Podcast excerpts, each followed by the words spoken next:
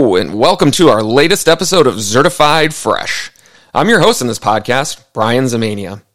For today's episode, I'm talking with newcomers to working with and for Line Drive.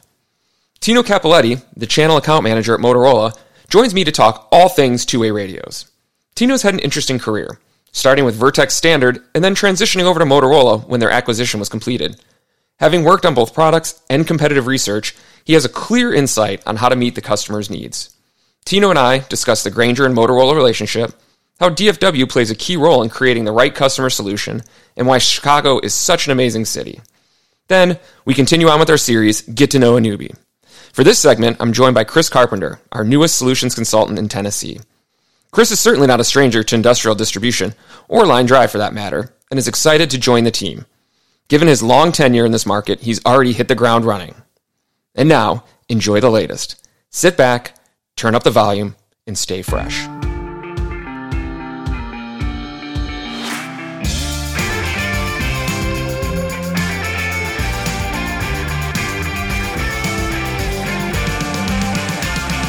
All right, everyone. This week, joining us on the pod is a uh, new face, or maybe a new voice around uh, the line drive world. Um, obviously, we've had a very long relationship with Motorola and uh, a few different people with the Motorola team. Uh, but coming on and, starting to work with us very recently uh, is our next guest, uh, Tino Cappelletti, who is the channel account manager for national distribution with Motorola. Tino, how are you today? I'm doing great today, Z. How about yourself?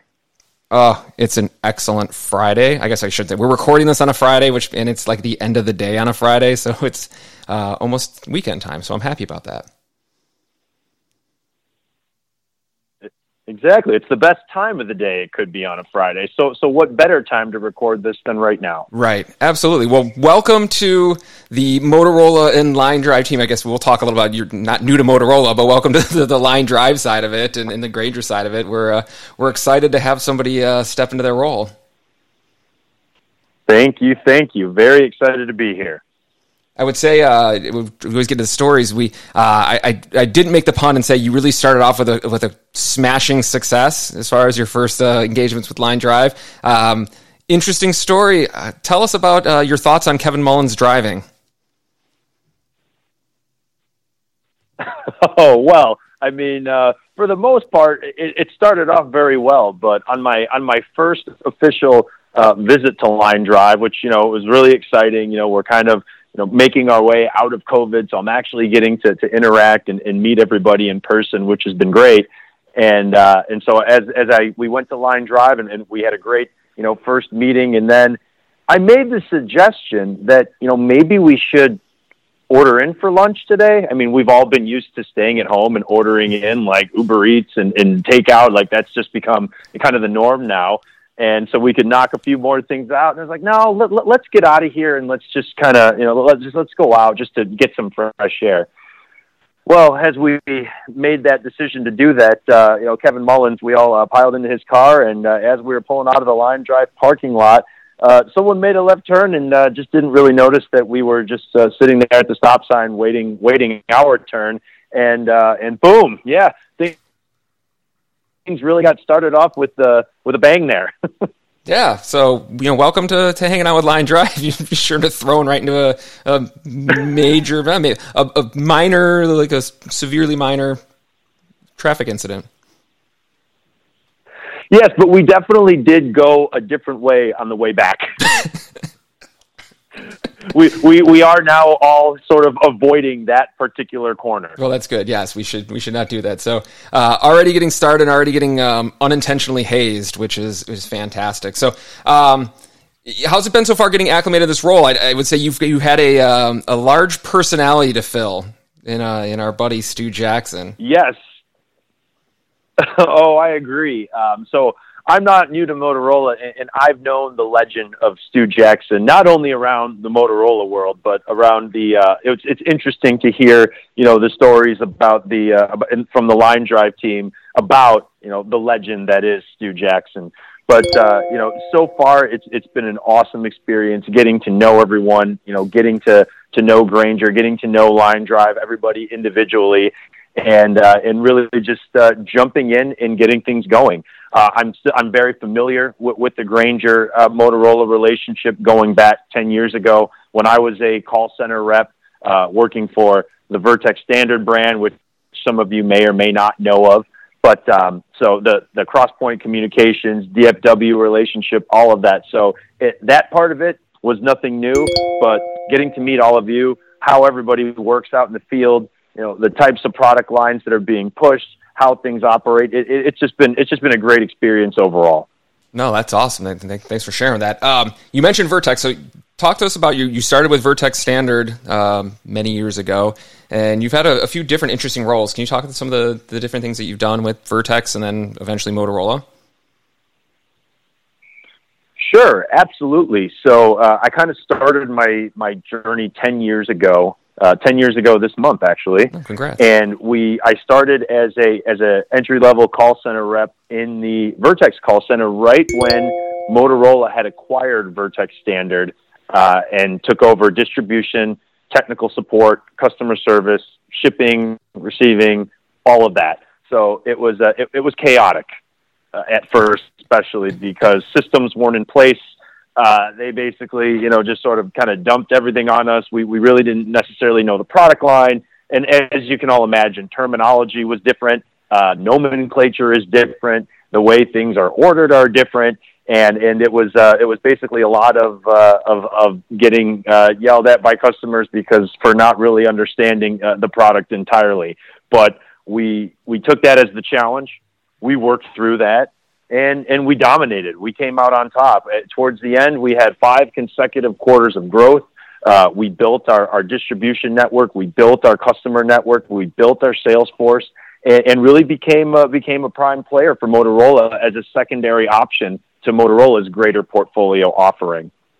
Right. No, that's awesome. Then going from there, yes, then from there, as Motorola absorbed the Vertex product line and did all the rebranding of, of the items, uh, I, I moved into a com- uh, commercial product manager role. So now I'm working on everything from the back end as far as launching new products, maintaining existing products, uh, n- having to know the SKU numbers, technical support documentation, really working with the technical support team to pinpoint issues, things that customers are facing in the field, doing voice of customer to talk about new products. And I did that for a while before moving on to business radio, which most of you are fam- all of you are familiar with. Um, the RM series, the RDX series, the CLS, the CLP, all the ones that, that are sold through our business radio distribution channel.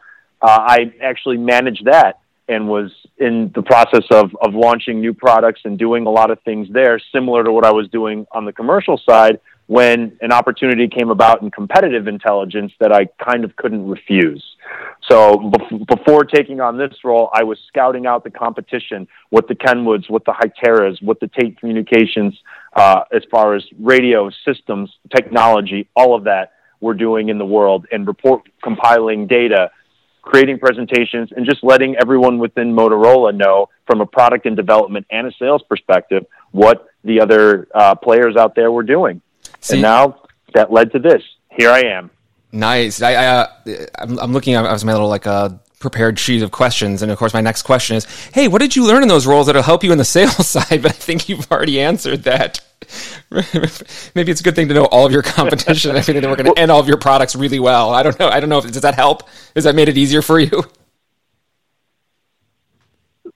Yes, actually, that is probably one of the, the strongest things, and, and I kind of always advise that when to my other you know friends within the company that are that are managers. I mean, you know, kind of starting from the ground up, you really learn the business, uh, boots on the ground, you know, hearing it from a customer's perspective at first, learning, you know, what the what the challenges are within a channel, uh, within a network of partners, uh, you know, learning how things are boxed, how things are shipped, how things are created, how long it takes to develop a product, um, what customers like about it, what customers dislike about it, what the competitors are doing, and, and also uh, doing some level one and two technical support. Uh, I was able to learn both commercial and business radio programming. So stepping into this role was, uh, uh, from that perspective, I think all of those things combined have really you know, made me to be a very effective salesperson and the fact that I can speak to, you know, almost any issue or pain point that a customer may be having and really help to steer them in the right direction just based on past experience. No, that's definitely valuable, right? That's a, so what a, what a great way to, to, to build that background and, and, leverage your knowledge. I think that that's cool and, and should absolutely be an, an asset and a resource for us going forward. Yeah, we've definitely already uh, already utilized that with uh, with helping some of the field reps in some in some programming issues and when you know moving back and forth between commercial and business. So uh, it, it's already paying off. Good. Um, so let's talk about business and commercial radios. You know, how do you see the fit in a primarily MRO industrial environment? Well, that's a really good question because a lot of the some of the reps, not only with with Grainger and, and with Line Drive, but but just all over, are, are we have a whole you know slew of resellers out there that kind of sell both products. And initially, the business radio line was, was sort of on its own, but in more recent years, as you know, uh, Grainger, Line Drive, and everyone has gained access to all these commercial radios as well, as well as, as well as other distributors that I work with all across the country.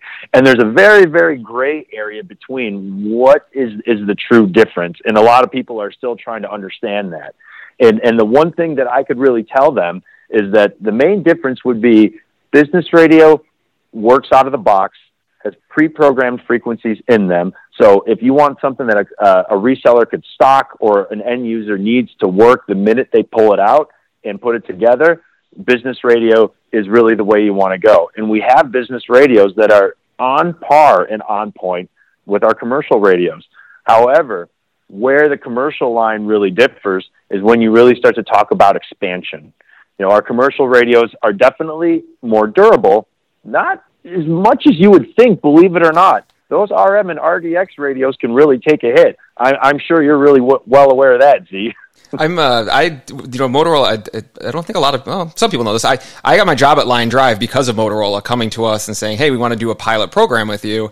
And one of the back in the day demos was to take a radio like a an XTN radio and throw it against the wall in the middle of the sales call. That was my shock and awe that, you know, people, how durable is this? And you take it and you throw it on the ground and the battery pop out and you turn it back on and they were like, oh, wow. You know, it's like a real, uh, it had like a real infomercial feel about it. I think, I think in time I've refined my sales process a little bit, but, uh, the exploding radio seemed to be like a pretty good, uh, pretty good winner. Yeah, and that still holds true today. Uh, in our in our innovation center down in Florida, we left we like to show our customers the the bowling ball test where we actually have a setup where a machine picks up a bowling ball and drops it on top of a radio and it's like, look, that faceplate didn't break. Nice. All line drivers will now be required to carry a bowling ball in their car. yeah, I think that might become part of the program now. So, but getting back to what you were saying before about the commercial side, so the last thing that I want to say there is when we talk about expansion, commercial radios are really, really designed to where as a project gets bigger and as a customer needs more, you tend to lean towards something commercial because that can be programmed to different frequencies, that can have some feature sets in it, that can get some extended range to you, and they're a lot easier to adapt to a repeater system where you can get some very, very high power repeaters to work on those frequencies to very, very much expand your base uh, and your coverage area. Yeah, it's it's been interesting to see the evolution. You know, I've been doing this 16 years to see. You know, primarily when we first went in with Grainger, it was okay. We're going to sell these two watts and these really clunky four watts against you know, most people were being sold CP 200s at that point. That's what the, the, dealer was pushing. So it was like, hey, instead of spending, you know, whatever, hundreds and hundreds of dollars on these, you can spend $200 on this radio. And as we brought new products out with the RM, RDUs and the RMUs, um, we've seen that go. And, and a few, a few years ago, probably five, six years ago, with the really the solidifying of the DFW crosspoint relationship allowed us to get into some more of those CPs. And it's interesting to see as we've gotten access to that, I think I've seen a lot of the market change, a lot of the dealer market change to XPRs. And it's, you know, here's a, here's a 200, 200,000, 250,000 square foot manufacturing facility that needs three channels over 30 workers and they're getting quoted XPR 3300s and it's you know it's interesting to see that you know where the, the pushes continue to move up and and maybe there's some some conversation there but when we get into a lot of times it's what do you really need? And do you need all this stuff? And do we need to move up market for that? Right. And that's definitely an area where yeah obviously you know and the professional side is, is even different because on the professional series so when i say that i'm talking xpr basically uh, those radios are so feature rich. I mean, a lot of the, they have some excellent and great features that definitely set them apart from anything that our competition can even remotely do. However, a lot of those feature sets are trying to incorporate new technologies, things like work order ticketing, where you uh, things like consoles. So you would literally have someone at a dispatch console or a seat in an office somewhere shooting out messages back and forth for job tickets, and they can get those messages on the radio, confirm that it's been done, and log that back to some sort of back end application software. So someone sitting at a desk can see, oh yeah, looks like they took care of that over there. Um, oh, looks like the the toilet paper was checked in the men's bathroom of the you know ninth floor of the hotel. Someone sitting at, at the office, maybe in that hotel, could get that notification. Or things like incorporating your cell phone or your tablet through an application on your phone where you can push to talk and talk to the radios via a network. So the professional series is really all about incorporating new technologies because as we all know, two-way radio option, two-way radio has come a long way since we started with the old clunkers back in the day. Mm-hmm. However, there's only so much you could do with radio frequency. RF is the term that we use, radio frequency or RF spectrum, because it can't handle the kind of bandwidth that say you know the spectrum that your cell phone runs on that could hold enough data to where you know you could run a website or watch a video from your screen.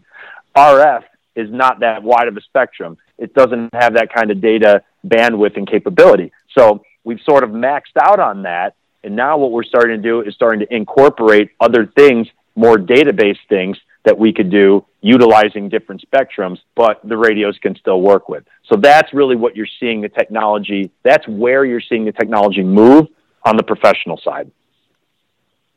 Right. Yeah. There's there are some very very cool features that can be done, and you know the the list is incredibly long. All that stuff comes at a price, and we know uh, our, our, our customers tend to be mildly price sensitive. So, um, you know, I, I, try to look at that as I as I talk to our team uh, especially those that are learning, it's like you know th- there are such a variety of options. Um, you know, in the quote unquote two way radio space, uh, in the walkie talkie space, if you will, um, that you know it, um, it, can almost be overwhelming, and I think a lot of times customers may be a little bit confused about again what do they really need and what's important for for them to get their jobs done. Yeah, and that's a good point to bring up because even as I talk about all those features and things that a professional series radio can do, what do probably 50 to 60%? They say it's 50. I think it's more like 60, honestly, in my experience. What do radio users need? And that is simple push to talk, release to listen. Get your voice across, get your message across. Group communication is really what more than half of all two-way radio users need. Oh, I think so. I, definitely in, in our space, you know, uh, where we're calling on, you know, there's some different subsets, and I can tackle some of that. But you know, you think of like industrial manufacturing. You know, there, a lot of that, most of the stuff is um, still pretty uh, I don't say old school, but you know it's pretty classic as far as their needs. We do get into some healthcare and with hospitals, there there can be some different privacies or sectors there, and, and, some scope and sizes. I know we've worked with some universities on their, their different pieces, but you know really at the end of the day, um, the complexity for us is, is more of coverage in large facilities versus you know crazy work work order tickets or uh, any any anything like that. Right, because that stuff would be really saved for, for much larger scale operations, and you would need software applications and, and multiple lines of support. And, and Motorola Solutions does offer those types of things. However, oh, as I stated, push to talk, release to listen. That is, even of the professional users that are using a lot of those high end feature sets, still a majority of what they're doing is just simple push to talk, clear, loud audio, because Motorola Solutions, we've been doing this for over 90 years now, and and we've we've basically made it that far on the fact that voice is kind of king. Voice sort of dominates. Um, you know, the easiest way to get a message across is to say it that, and make sure people hear it. Yeah, that, that that's true. I, I, I, think about you know people talk about the future, and um, you know back in the day um, when I first started my career, we all had Nextel push to talk phones, and that was like okay, well that's going to be the new the new two way radio because it took a cell phone and a two way radio in it, and that is gone. That doesn't. The Nextel no longer exists. I, I think you can still get some push to talk with cell, but then the, the next thing we always heard was, well, everyone's gonna have a cell phone, so why would you need two way radios? Because everyone's got you know an iPhone on them or an Android or whatever. And um, I was just actually out a couple weeks ago in the field. I'm always in the field. I was out in the field and uh, specifically went in because the customers said, you know, they're they tried to rely on cell phones and it didn't get it doesn't you can't do that push to talk and hear as you said like push to talk and listen Right, and, and those are two very uh, important points that you brought up because when you talk about cell phones, and I like to use the term LTE technology, so it has a lot of data. You can do obviously a lot with your smartphone today. You can buy tickets, you have apps, you have you know that you have all the different forms of communication. But there's two major things that are that are hindering that and that's why two-way radio ha- has survived this long and, and is still, you know, going forward a very viable option. Number one would be we all know that our phones do not work when we are in a crowded area. When you get when you're in Times Square in Manhattan with with a bunch of people, it, it is much if there's a if there's a crowd, if there's if you are at a concert, if you are at a festival, if you are at an amusement park, if you are at um, you know, the, the taste of Chicago, like, like we have here locally, anything where there's a large gathering of people, how hard is it to either receive a call or get a message? Yeah. Oh, absolutely. We usually don't get them at all, um, or we'll get it and it'll show up like so much. Oh, someone sent me a text. Like, yeah, three hours later, it, finally came through because the LTE towers just can't can't hold that kind of uh, that kind of bandwidth. Then you also have the problem with indoor building coverage. Mm-hmm. So when you're inside a building, we all know you get to the basement, oh, I get no service here, or you know even if you're in like some corner, nope, don't get anything here.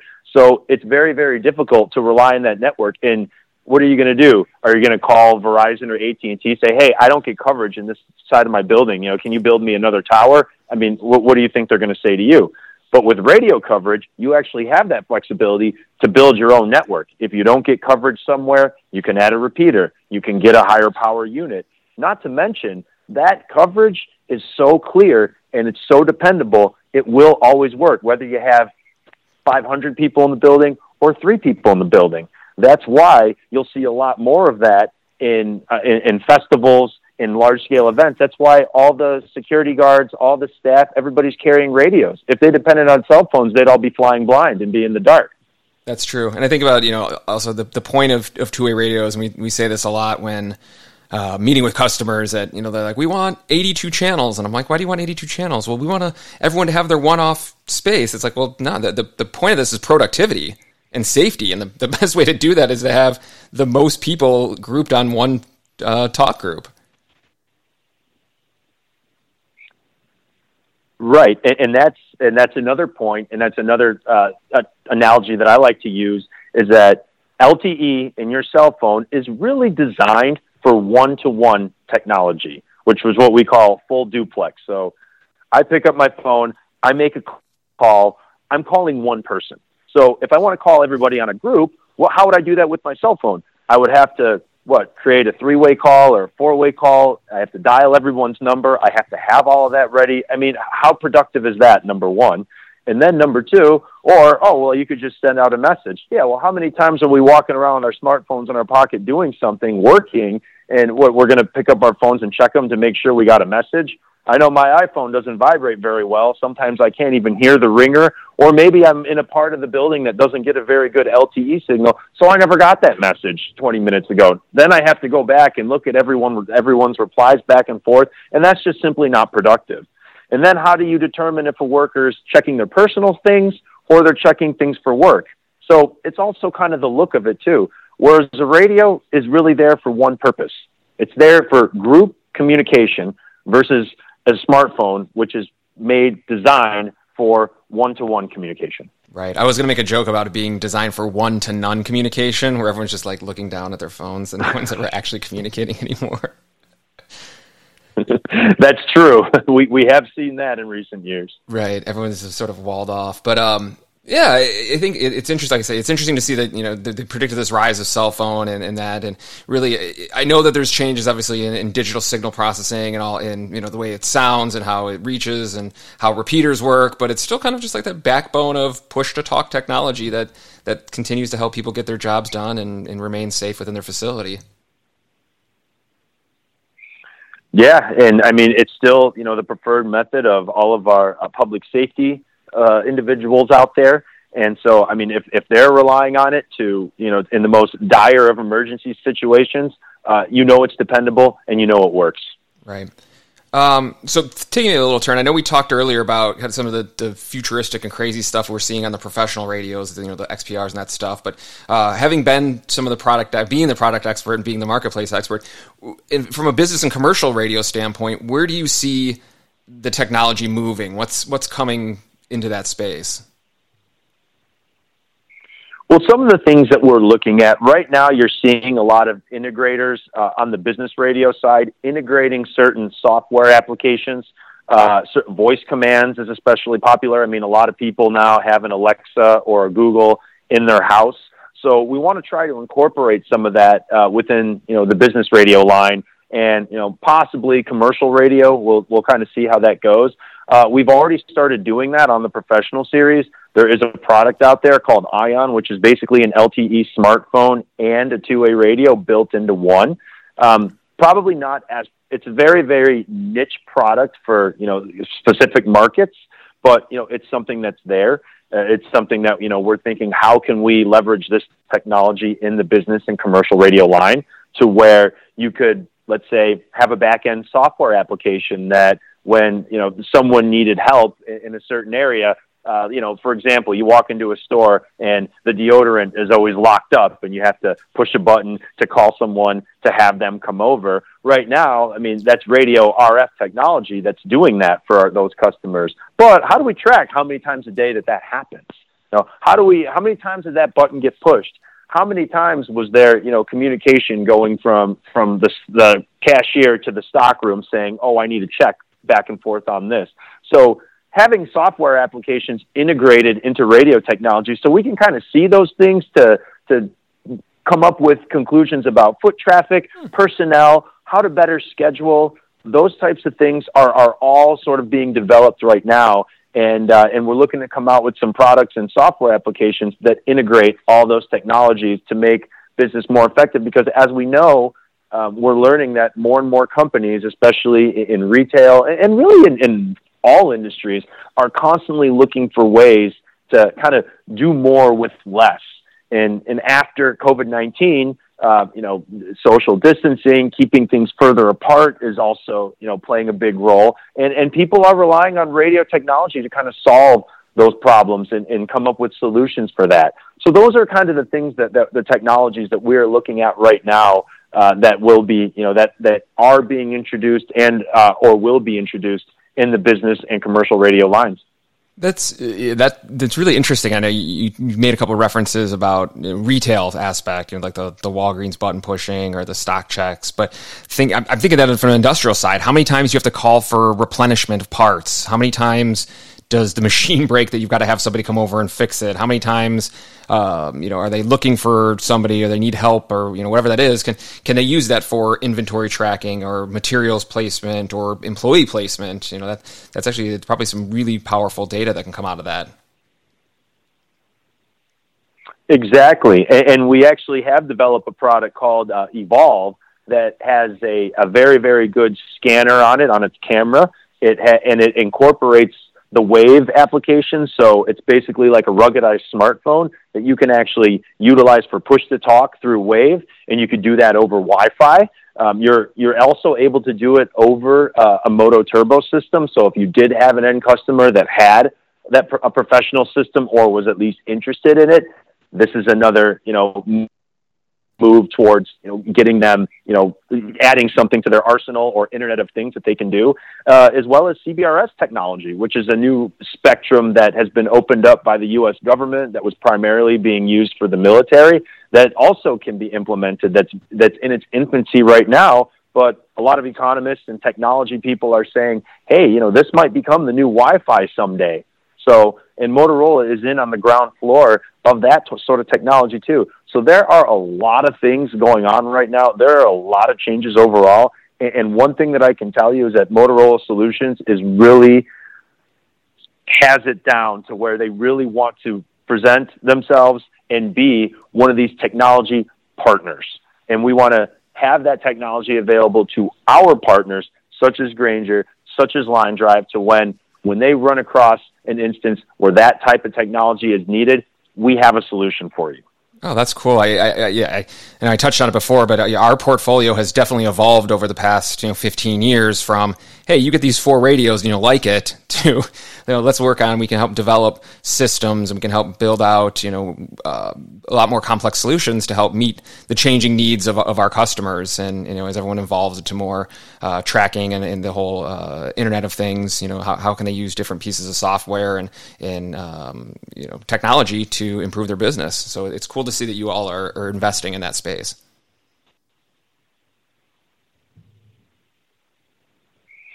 Yes, and, and, we have been for a long time, and uh, but at the same time, we we don't want to ever leave behind, you know, our our simple push to talk, release to listen users, because as we all know, there are so many of them out there, and we've constantly been uh, coming out with new products to keep up with that market and keep satisfying their needs, such as the CP100D that was launched and fostered through Grainger. So just another commercial radio that's a little bit higher grade, a little bit less expensive, nice sleek form factor, and it's basically the little brother of the CP200D.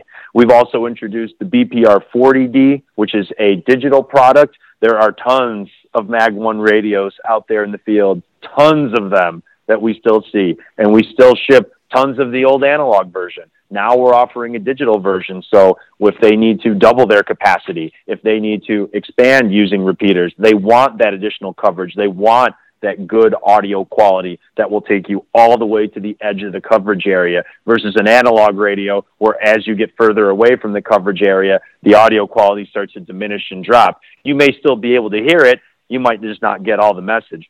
Digital solves that problem. So definitely a lot of technologies coming out in that space to really, you know, keep those push to talk users happy and give them a bunch of different devices to look at that, you know, they may choose to utilize at any point in the future. Right. Yeah. I think, you know, you talked about changes and, and the changes in technology and where we're looking there. And I think there's also been some changes to uh, our customer base and how they are looking to use radios or how they're, they're coming into, into that push to talk, release to listen segment. You know, I've seen a broadening approach. In my mind, it's really around three things. One, COVID. You know, as we talked COVID before, that they want to keep the employees a little bit more distance. We're not working together. Maybe we've got less less employees there. Uh, we're not sharing radios anymore. We shouldn't be sharing radios and accessories anymore. Um, so you see the, the maybe a company that only had 20 people with radios now they've got 40 people with radios, or they've you know got 80 people because they're they're not again sharing uh, radios between shifts. So that's definitely been uh, a place, and it continues to be a place for growth, and we should be leveraging that with our partners. Uh, I think from a security standpoint. Um, you know, as, as, people become more aware of active shooters and workplace incidents, and you know, building plans around that. I, I'm not speaking for everybody, but the, I think at one point there's a feeling of, you know, let's ignore this or hope it doesn't happen here. And now people are saying, okay, well, let's plan for this to happen here. So let's, you know, let's be ready. Uh, and I've been on those those calls and those meetings, um, you know, where they're trying to build out a system to be ready to, to respond to an event like that. Uh, and then probably the third piece would be the productivity side from like workers or you know having not having enough people. So uh, you know i look at the hibbett sports thing that, that, that ryan did and they were looking to say okay we've got our our staff. How do we make sure that with you know a smaller footprint and a smaller number of employees we're able to still service the customers in a professional way and in, in, in, a, in a responsive way? No, you are absolutely right. Um, one example uh, on the COVID front that you said that you uh, mentioned earlier is we had a lot of, we saw a big uptick in consumer radio sales, you know, through Grainger and, and also through, through other uh, resellers as well, where uh, daycare centers traditionally didn't use two-way radio because parents would come pick up their kids and they would walk into the facility and someone would greet them and they would walk them over to the door and, and kind of hand off their kid.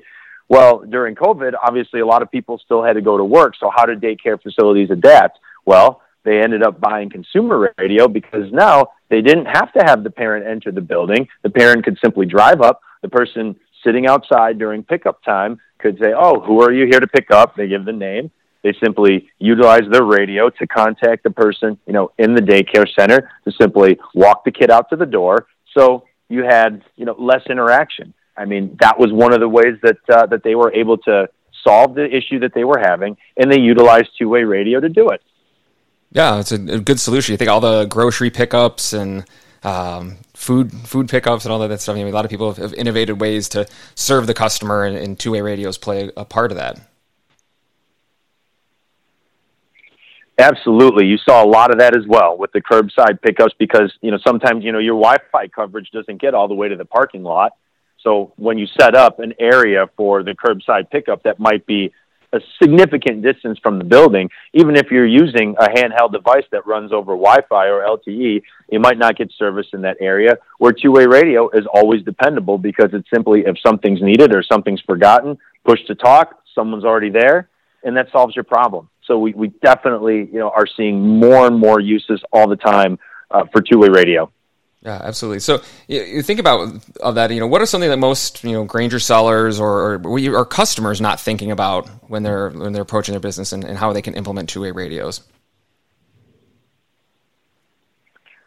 Well, I think the main story right now, and I know everyone knows about it, but I still think we have become more and more gravitated towards the safety space with everything like you mentioned earlier with everything that they've seen with you know incidents in the workplace uh, i mean it's very unfortunate but you know we, we've seen um, you know shootings in, in, in grocery stores or, or, or violence in, in crowded areas um, you know that responsiveness is so important. And we have radio features and functionality. So maybe someone is buying a business radio that, that does very well, but you know, hey, if there's an accident or, or something happens, you know, maybe it might be time to go a little commercial grade because we can program an emergency function into the radio with just a press of a button. It will send out an alert to everyone to be to be you know on point I mean, obviously you can still do that with a business radio, but you know, someone could simply, you know, radio out to communicate with everyone, but maybe everyone's not on that channel and they're not going to get that or they're not utilizing a scan function.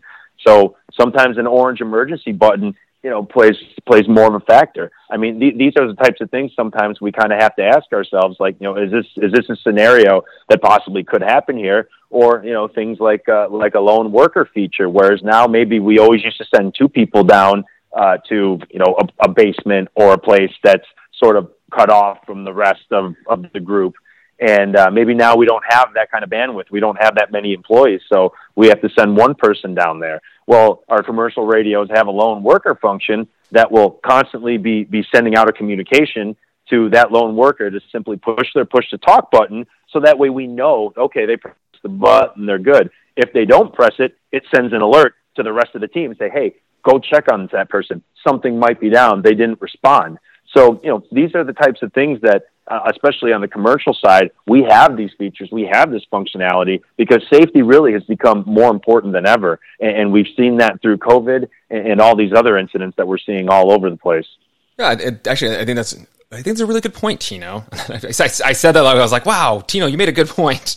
no, I, I think it was a, um, you know, as, as, we're talking to customers, especially those who've maybe just used radios in the past, they're used to the push to talk. That's it. This is how I communicate. But you know, maybe taking it, actually, maybe working with them to understand what are the needs, what what could be some of the potential needs, making sure we're introducing them to those other options and having those discussions.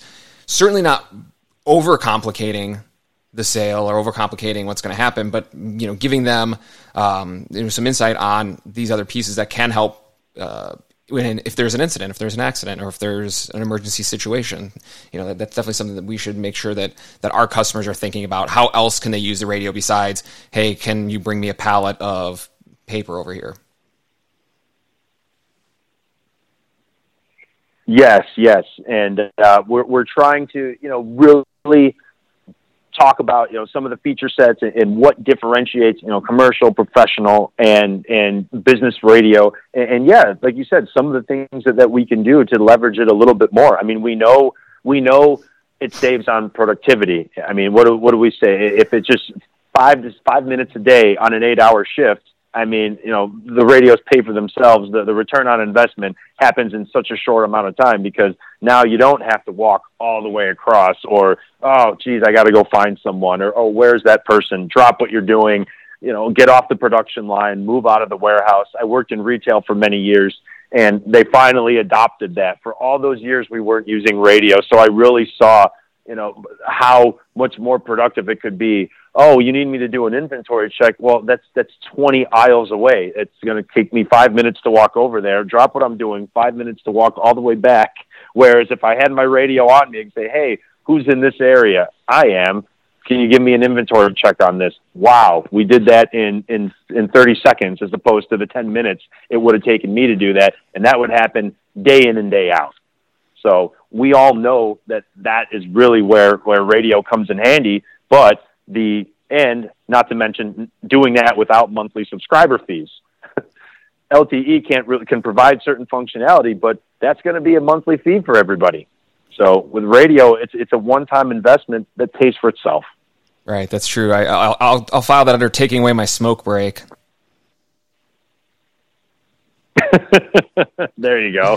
can't do that. Can't do that anymore. Can't can't goof around. Say hi to my friends. You know, got to stick at my workstation. Yeah, no, that's good. Um, the one last thing I want to touch no, on. No, no, can't do that. Uh, the one thing I want to uh, one last thing I'll touch on is the um, um, you know some of the stuff we've been doing with Grainger lately on uh, a few of these key national accounts. I won't get into their names, but uh, I think it's cool having you in here and working with Chris at, at, at DFW Crosspoint and, and, our team to help start expanding and, and, working with some larger national users to say, hey, let us be the person that, that helps run and consolidate and, and, and helps you with your fleet.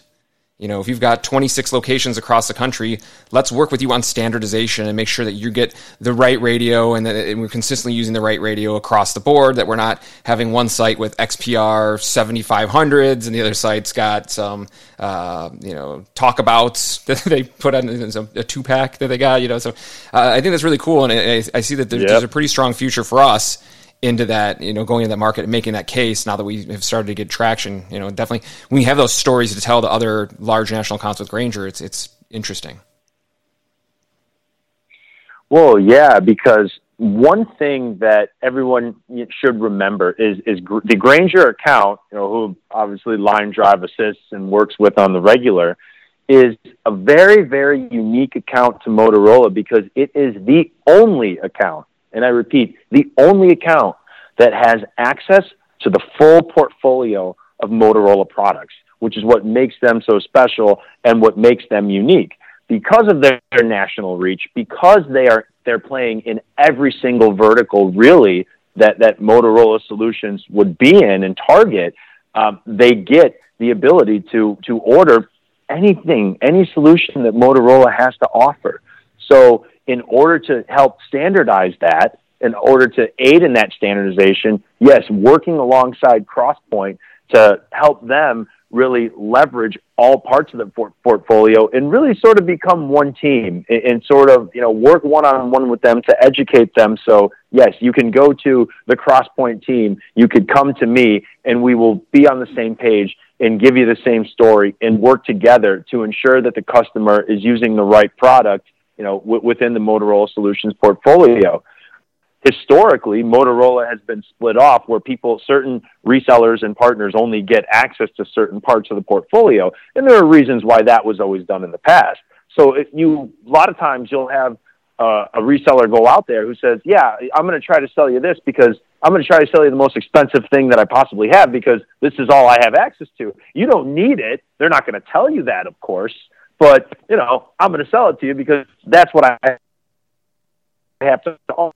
Well, now you have a Grainger who could come in and say, or or you all as line drive could come in and say, well, yeah, I, I can give you that too. However, what do you really need? I can also give you this or this, or I have this to offer. Why don't you check all of these out? And that is something that is so unique that, that Grainger and Line Drive have the opportunity to work with uh, with Motorola Solutions and having that access to our full portfolio. Yeah, no, it is cool, and it, it's um, a good way to look at it. We should be thinking about that you know, as we're engaging and having those discussions with customers. You know, not only is it just consolidating with Grainger, you know, consolidate that spend, remove that vendor that's probably just providing you two way communication, but you know now you can roll it in. But we can also offer you a, a pretty comprehensive, a very comprehensive um, offering to to meet the right solution for your needs. Yes, absolutely.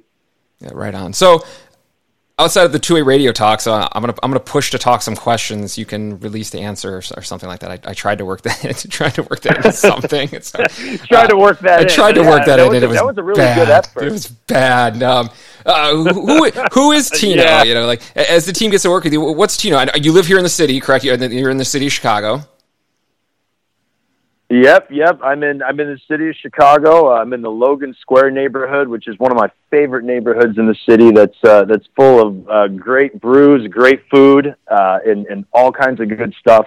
Uh, I'm very, very much into music. I attend numerous concerts all year. That was probably one of the tougher things to deal with during COVID is not having live music, being able to go to shows mostly in the punk, the pop punk and emo genre. Blink 182 being my favorite band. So everything that spawns from that, starting from late 70s punk all the way up until you know all time low and all the good stuff that you're seeing today. Um, definitely cover all that genre, but you know my heart is still is with those uh, with those 2000s uh, emo and pop punk hits because. Uh, those were the years that I probably w- was the most into it. Heck, I saw Fall Out Boy 22 times in that era. Wow. All right. That's that. That is that. Is that a fun fact? Like when people are like, "Tell me something about you," you're like, "I've seen Fall Out Boy 22 times." Yeah, 23rd coming up next month. Oh, are they are they coming to uh, Riot Fest or Pitchfork? Uh, they'll, they'll be playing Wrigley Field. Oh, with Weezer and um, yeah, Fall Out Boy, Weezer, and Green Day. Okay, now that's a lineup. That is a lineup. That's actually like right in my like that late '90s alternative rock is really like my sort of lane that I that I'll stay in. What's your favorite part about Chicago? You know, Chicago is obviously the the second. It's technically the third largest city, but I really like to say it's the second because you know we all know Los Angeles is one massive county. Basically, you have to get in your car and take four freeways to get anywhere. Um, what what I really love about Chicago is it has just so much to offer. You know, the the architecture downtown is unbelievable. I love coming down to the office down here and, and just sitting on this floor on the 38th floor, looking off the rooftop, just just looking at everything.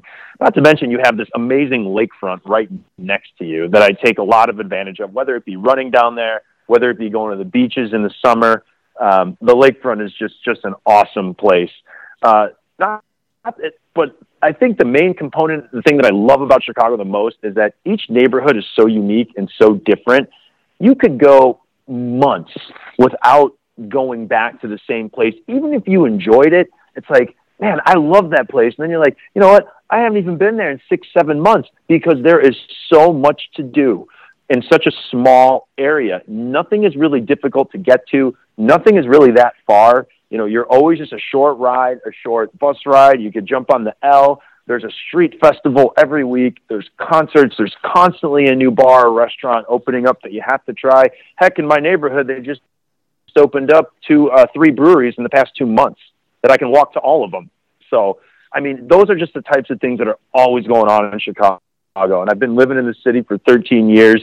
And, uh, and yeah, and also being centrally located. If you want to travel, O'Hare, you're right in the middle. There's always a direct flight pretty much anywhere you want to go. That is not as common as you think with my colleagues that I work with in our national distribution network all over the country. It's always a connecting flight, or I can't get out, or or I have to leave at like six in the morning.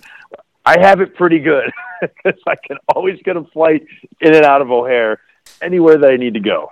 I like that you're right. That was a that was an excellent commercial for the city of Chicago. So we got beaches, lakefront, tons of restaurants. I would say that, and I know that that's kind of like a unique Chicago thing. Now that we're coming back out of COVID, is the street festivals that every weekend there is a festival somewhere where you can go see live bands. It's usually the same bands over and over again. So if you like 16 Candles or uh, Too White Crew or uh, any of those other guys that, that uh, Rod and the Tough Girls, you can basically go around to all these festivals and see the same people. But it, it's a great time hanging out in the street, drinking a beer, listening to some good music. Um, closing us out, I got to ask, you know, being the Chicago guy, which do you prefer? Is it the stuffed deep dish or a square cut thin pizza? Oh, that's a tough one. I prefer the stuffed deep dish, especially from the Art of Pizza in Lincoln Park on Wellington and Ashland. Get yourself a slice for you know three fifty. However, uh, I do order uh, thin square more often. I tend to utilize the deep dish as a treat. Yes, that's always it's good for that's when you know when you have people from out of town staying with you is when you go get deep dish. So, absolutely.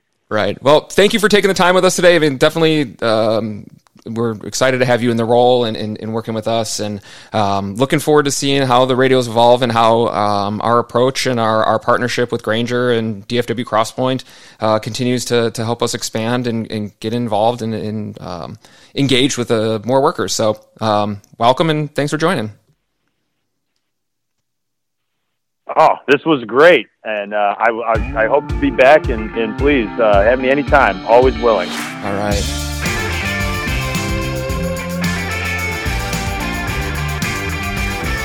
All right, joining us now for another episode of Get to Know a Newbie for all of our fun and exciting new line drivers. Uh, Chris Carpenter, welcome to Certified Fresh. How are you today?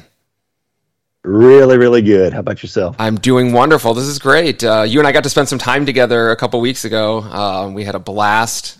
We, uh, we we got to travel all around the state of Tennessee and learn mm-hmm. exciting things. So, uh, being the new uh, SC out of Tennessee, how has it been so far? How are you enjoying Line Drive? I'm really enjoying it. It's crazy, crazy busy. Always crazy busy. I like that. There's always something yeah. to do, right? Right. So let's talk about uh, your background. Where where did Chris come from? What, what have you been doing up until you're uh, joining Line Drive? Well, most of my experience was with uh, DeWalt, Stanley Black and Decker, uh, for most of my career, and had a short stint with a company called Radians over in Memphis, Tennessee. They're a manufacturer for PPE, much like one of our Other, brands, MCR. Right. So yeah so you spent plenty of time in the uh, industrial world, if you will. Yeah, plenty of time in industrial and commercial uh, construction. So it's the best of both. I, th- I feel. That's good. Now, um, coming to Line Drive, you, I wouldn't say uh, uh, it wasn't organic. You, you, know a couple people from Line Drive. I knew several people from Line Drive. Yeah, I was really excited about it. So what? What? Everyone seemed happy. Uh, everyone seems everyone seems happy. Right. Oh, that's great. Right. But it's it's it's different when you know someone for 14 years and they're thrilled with the position they've got with the company. So every company's got its its mess, you know, but uh, uh, you just you, you, water the grass and make it greener where you are. So ah, there you go. I like that. that so so for those listening at home, who is the person that you knew for 14 years that uh, got your little angle and insight into Line Drive? Ryan Latham. Oh, Ryan Latham. Ryan Latham knows everyone. I feel. Yeah, he he he doesn't get really deep with any one person. It's just very very uh, surfaced relationships among many. It is right. Unfortunately, yeah, it's ter- it's terrible. So, um, I guess that's really not that's no. I, I know. Yeah, we're we're just teasing. Everyone everyone knows Latham is a a, a true friend.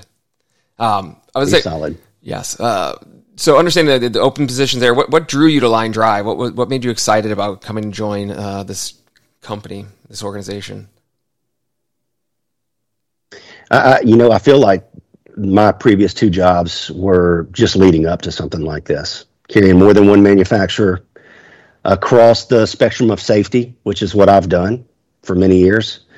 Um, knowing the customer base already, knowing the distributor base, it seemed like a really, really good fit. I didn't apply to uh, more than a couple of companies. Uh, MCR was one of those companies. Um, but it seemed like a great fit. Uh, the Angie badly had reached out to me a couple of times about moving to Georgia, and we just weren't in a position to do that with our family at the time. But uh, it's it's been on my radar for a long time. The company has. Well, that's good. That's it. Talk talk to me about your family. What what's I know you have a, a, handful of children.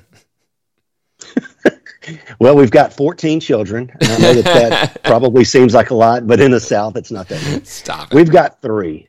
We have an 18 year old, a 15 year old, and a 12 year old, and two girls and one boy. Oldest is about to head to University of Tennessee in Knoxville, which thankfully is an area that I get to cover. So I'll have my eyes on her as most of the PD in, in Knoxville will have their eyes on her.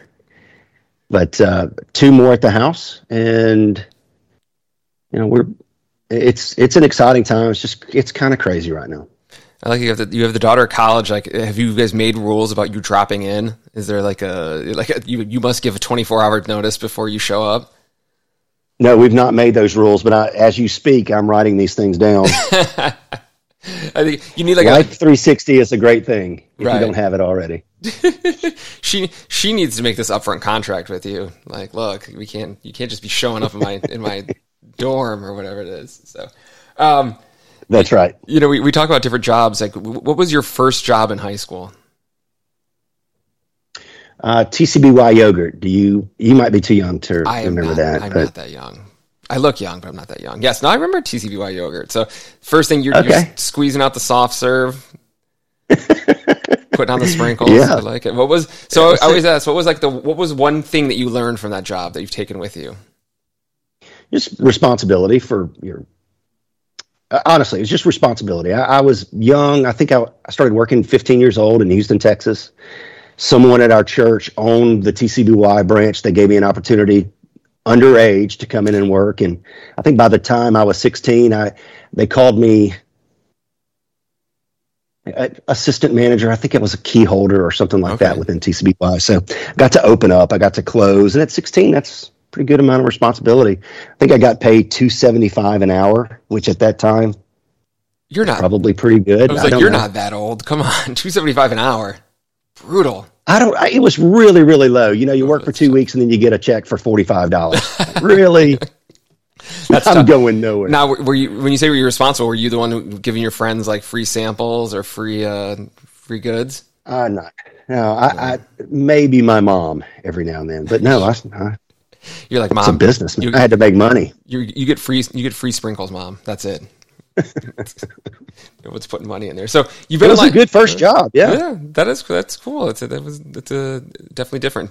Um, you've been at Line Drive for a couple months now. Like, what what's been one of the more interesting things you've learned? Like, what's uh, Uh, the most interesting thing I would say by far is learning to juggle different manufacturers and that relationship with distribution. It's not easy. It's different. It is different. I think, yeah, I, I think when people come in, you know, there's that, um, you know, a lot of obviously most people are used to like focusing on one product or one brand or, or whatever it is, and you know, Uh-huh. it is a little different learning how all of these things are interconnected and and how you get from point A to point B to point C. No, you're right. I mean, it, and you said two months in, and just this morning, I learned about a product that we offer through a manufacturer that I, I you know, I wasn't aware of. So every day I'm learning something new, and I think that'll it'll be that way for the first eight or nine months. But that's okay. It's fun. That makes it exciting. That does make it exciting. It's, it's definitely different every day. It yes, there's no doubt. But knowing that I've got a product that I wasn't sure of earlier that I can support a customer with that's currently buying it, that's that's good news for somebody like me trying to get started. That is good news. So, you know, you say get started. You've been in the market for you know many many years. Are there any interesting Mm-hmm. customers? What's what's the what's the most uh, unique, interesting customer that you've you've dealt with when you've been in the, the Tennessee market? Most unique customer. Yeah, who's um Man, that's yeah, it's they're all unique in their own way as far as our distributor partners. But you know, I, I've got long lasting relationships with some of these folks, and uh, the most interesting thing is getting to to see them again. Folks that I've stayed in touch with, they've stayed in touch with me. Uh, they support the products that I carry, not because of not because of the products, I guess, maybe because of the relationship. So. Okay. Yeah, I, I know when we were together, you, you got some people like that one guy we, you were talking on the phone with was like, Hey, I'm buying from Chris. I don't care what it is, you know, and I think that's cool. That was the best having you in the car at the same time. It's, it was the best thing to hear. Yeah. So I paid him off. I gave him. You gave, you gave him some money. You're like, they, they yeah. thank you. You're like this dude from Thanks corporates with me. thank no, but but that is the. I mean, that's the truth. Uh, if you you know service customers right and you're you respond to calls and emails in a timely manner, which unfortunately in this day and age people do not do. So you separate yourself from the competition pretty quickly just by responding. And you know, a, a lot of folks say, "Well, do what you say you're going to do." That's obviously true, but respond to folks. Uh, you know, let them know that you've got some kind of sense of urgency. That's that's a major separator in today's sales world. So it's unfortunate, but it's true. Yeah, that, that's fair. That's a, everyone knows my favorite. Uh, my favorite success advice is follow up and follow through. And yeah. you know, if you're Chris and you do that, then you get lifelong customers. Right. I'm not the sharpest tool in the shed. There's no doubt about it. That's true. I, and I, you know, but folks can count on me. So I answer the phone. That's good. That's always a, that's a good first step in sales is to make sure you pick up your phone. You're not kidding. No, this is good. This is this is the Brian and Chris sales advice podcast. I like it. So, uh, if we think about when you're not working, what's uh, what's the mm. favorite show? What do you what do you and the wife like to binge? Ozark. I'm just going to come right out and say it. Okay. It's not the greatest show on the planet, but it is. That's it's a, pretty nice. That's what you're watching. It's a good one. I you know I've not seen that. A lot of people recommend it. It's got some tough stuff in it, Brian. If you're not ready for it, then because it is backwoods, Ozark, Missouri, Arkansas. All right, so like right in people. Right, I was like right in your area. That's good. no, no, it's it's a good show. All right, so when when you're not watching Ozark on the weekends, what is what is Chris up to? I'm fishing. I'm outside with my son, my kids. We're we're doing something active uh, at the lake on the boat, uh, just you know blowing off steam and spending time with family. Well, that's good. Being outdoors is wonderful, and it's it's nice that you can do that with family and friends. Right. Which is good. So, well, Chris, appreciate taking a little segment of your time. We've educated people on how to be good sales um, salespersons. Oh, oh, yeah. But thank you for being here. Appreciate you uh, you joining the pod. It. Appreciate you uh, joining LineDrive. Ryan, you're awesome at this, man. Thank you for for giving me just a few minutes. I didn't expect it to turn into a a sales training call. But, a whole uh, session. I'm an open book. Yeah. No. Oh, it's great. Thanks, Chris. We we appreciate you being here. Thank you.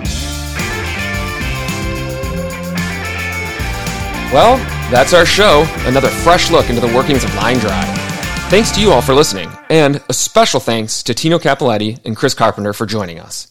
Tino's a great resource and is going to be a good addition to the LineDrive and Motorola team. Make sure that you subscribe on your favorite pod hosting platform, and tell all your friends and coworkers to listen. I love hearing requests for new guests. Keep the suggestions coming. Certified Fresh is a LineDrive production. Recording comes from a variety of unique and fun places, which always adds to the challenge. Your host and executive producer is me, Brian Zamania, and our amazing technical producer is Amy Struckmeyer.